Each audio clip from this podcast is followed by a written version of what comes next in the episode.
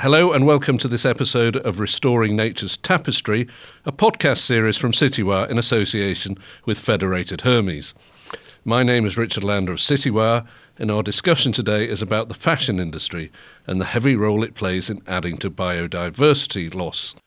No matter whether we buy fast fashion or designer labels, supply chains in the sector are directly linked to the destruction of large natural environments, soil degradation, and contamination. Cotton, for example, gets a good press as a natural fabric, but it really does require more insecticide than any other crop.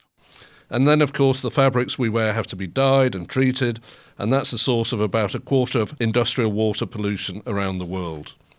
So, to help me look at how fashion companies are harming diversity and what can be done about it, I'm joined by two experts on the subject.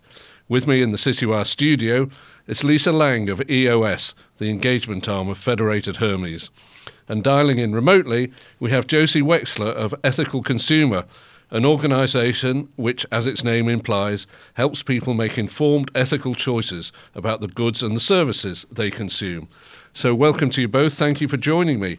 Uh, Josie, I'm going to start with you. Let's uh, just go beyond what I said in the, in the introduction what impact does the fashion industry have on biodiversity? Well, it, it has quite a large one, um, partly because uh, the amount of land that the growing the fibre takes up, which is particularly concentrated more in the natural fibres, really, and overwhelmingly, they're overwhelmingly heavy in, for example, wool, uh, but also cotton.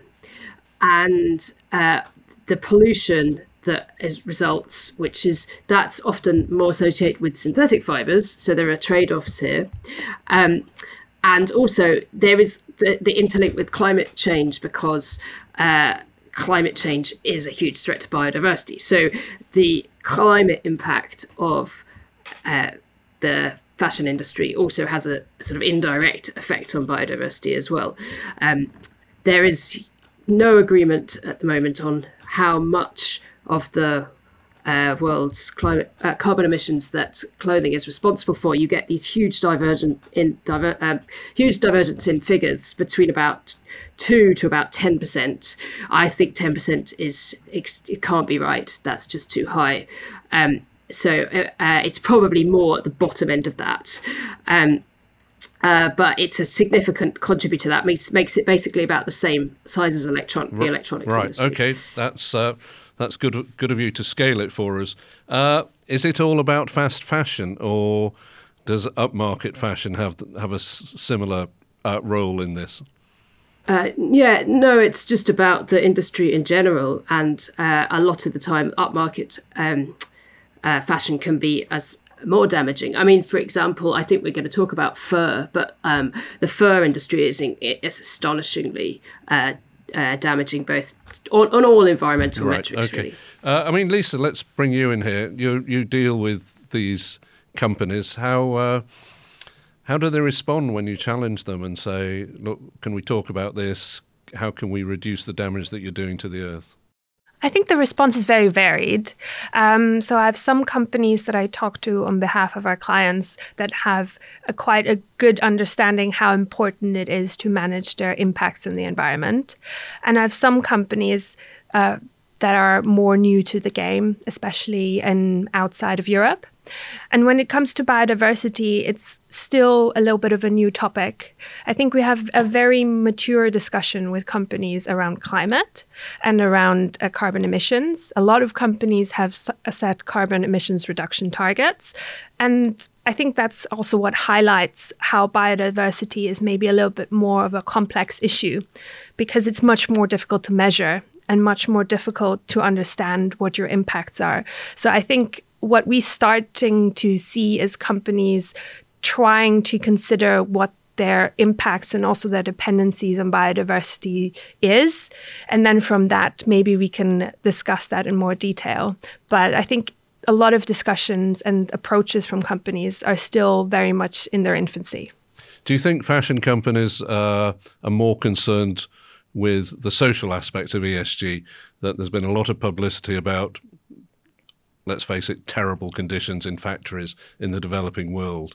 Uh, is that is that taking a priority for them trying to fix that problem and then this is a lesser problem at the moment perhaps?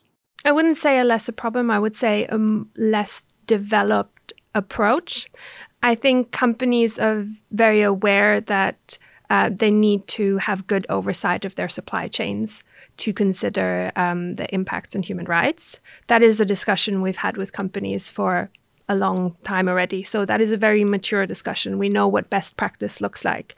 When it comes to biodiversity, I think there's generally an understanding that there is increased interest from different stakeholders, including investors, but there is much less of an established best practice that we can hold companies um, up against. Okay, thanks. Uh, Josie, back to you. Uh, you. You mentioned just a few minutes ago, you talked about fur and leather uh, and the effect that they have on the environment. Two questions here: Is that a different is that a different quantum from uh, cotton and synthetic fibres in terms of the damage it does to to biodiversity?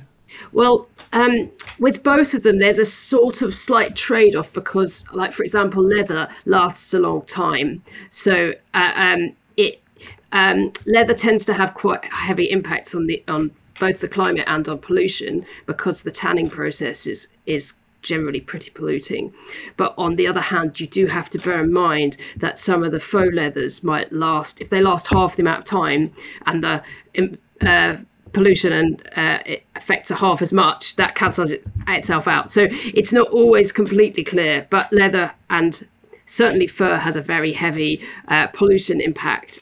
Right. And, and, Lisa, when you talk to, to the companies that, uh, for the investors that you're representing, uh, where, where are they in terms of finding alternative fabrics uh, that might be less environmentally damaging than, than, than some of the ones we, we've mentioned so far? I think there's a lot of innovation in the space. I think the question is only for me how scalable those solutions are and how fast that scalability is to really address the negative impacts.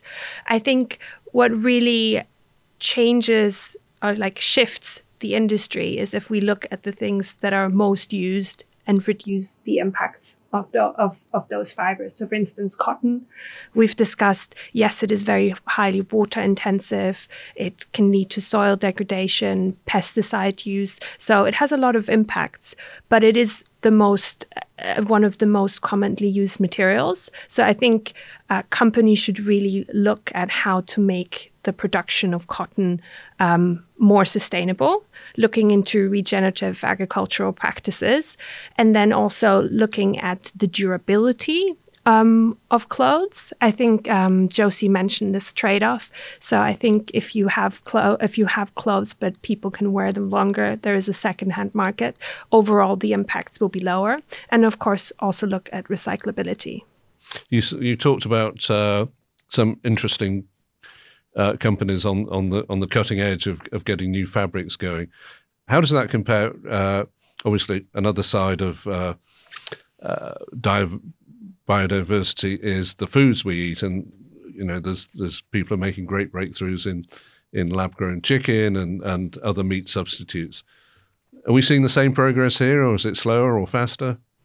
It's difficult to compare. Um, I I can share that I'm aware that a lot of large apparel companies are heavily investing in that space, but how fast um, that will take off is to be seen. I think from my personal experience with alternative meats, that has already taken off um, quite a lot. So I think it's maybe lagging a little bit behind, but I think that's my my personal perception rather than a very informed opinion of the entire uh, kind of alternative uh, meats market.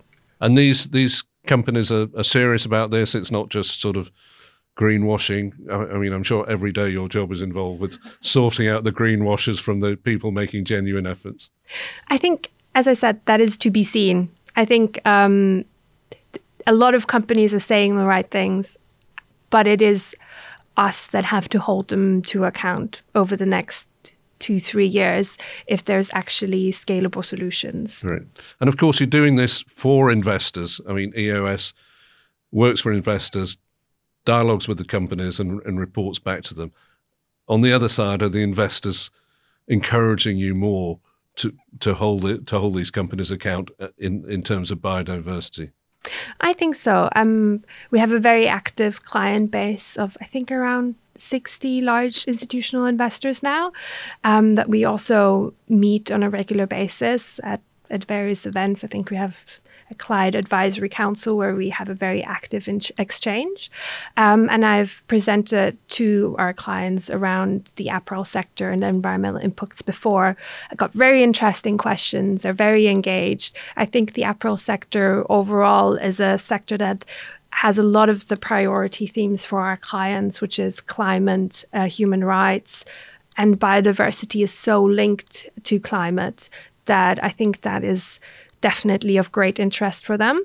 So you're not going to run out of things to uh, to question them about. I can see. Yeah, I'm not worried. I'm definitely not worried. Josie, coming back to you, uh, we've uh, one thing that occurred to me, based out of personal experiences, through lockdown, did we change our attitudes to fast fashion? Uh, I think quite a lot of us operated from home.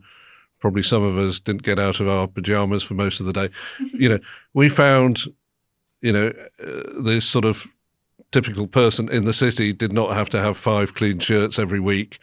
Uh, probably needed one for the one day that they did come in. Have our attitudes changed to to fast fashion in terms of do we need so much stuff in our wardrobes? Um, to be honest, the last figures that I've seen suggested that the quantity bought is still going up. The second-hand market as well is very unhealthy in that there's a huge excess of clothes that could be sold second-hand that are not. Most clothing in second-hand shops doesn't sell. Um, and it either gets dumped or it gets dumped on poor countries who often don't like it because it uh, can undermine their sort of baby clothing industries. Um, so uh, yeah, there's untapped potential there. But yeah, I think unfortunately we're going on buying oh. more and more. well, not me personally, but that's uh, that's a sample size of one, so we won't take any conclusions from that. Let's just before we wrap up. May, I, may, may I add to this, maybe? Yeah, come on. I think Josie, that's a really interesting point. I agree with you. All the predictions are just we're buying more and more stuff questionable if we really need that. But I think um, what I wanted to share is that I also had some discussions with um, platforms that um, sell clothes from different brands, and they're really looking at what the consumers are, are, searching for on the website. And I do think there is an uptake of filtering.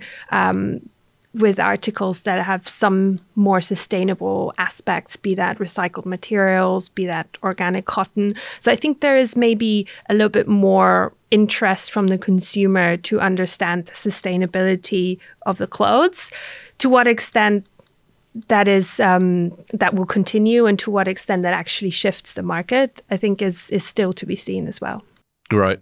Uh, I mean, we are entering a very difficult uh, period of uh, for the economy. Uh, do you think that will have an effect that people will buy fewer clothes? They'll make efforts to recycle more. Uh, yeah, maybe. Um, it, I mean, people might start buying more secondhand, and there is a lot of potential here. Like, I think WRAP found that uh, 75% of people had disposed of clothing just because it no longer fit, or they didn't like it anymore, or they didn't need it anymore. Not that there was anything wrong with it. So, um, they uh, this was uh, 75% of people throwing clothes away. So, there's a lot of potential to extend the lifespan of clothes. Would you agree with that, Lisa? That companies, maybe companies, could do more to to encourage people to recycle their clothes or i mean it's quite a question to ask because you know who's going to say do you want to, do you want to reduce your sales next year by encouraging uh, the second-hand market well i think the key is can they profit from these alternative business models themselves and i do think there's um, thinking around that around having a product offering where maybe clothes could be resa- resold as part of of the uh, the offering that they have already.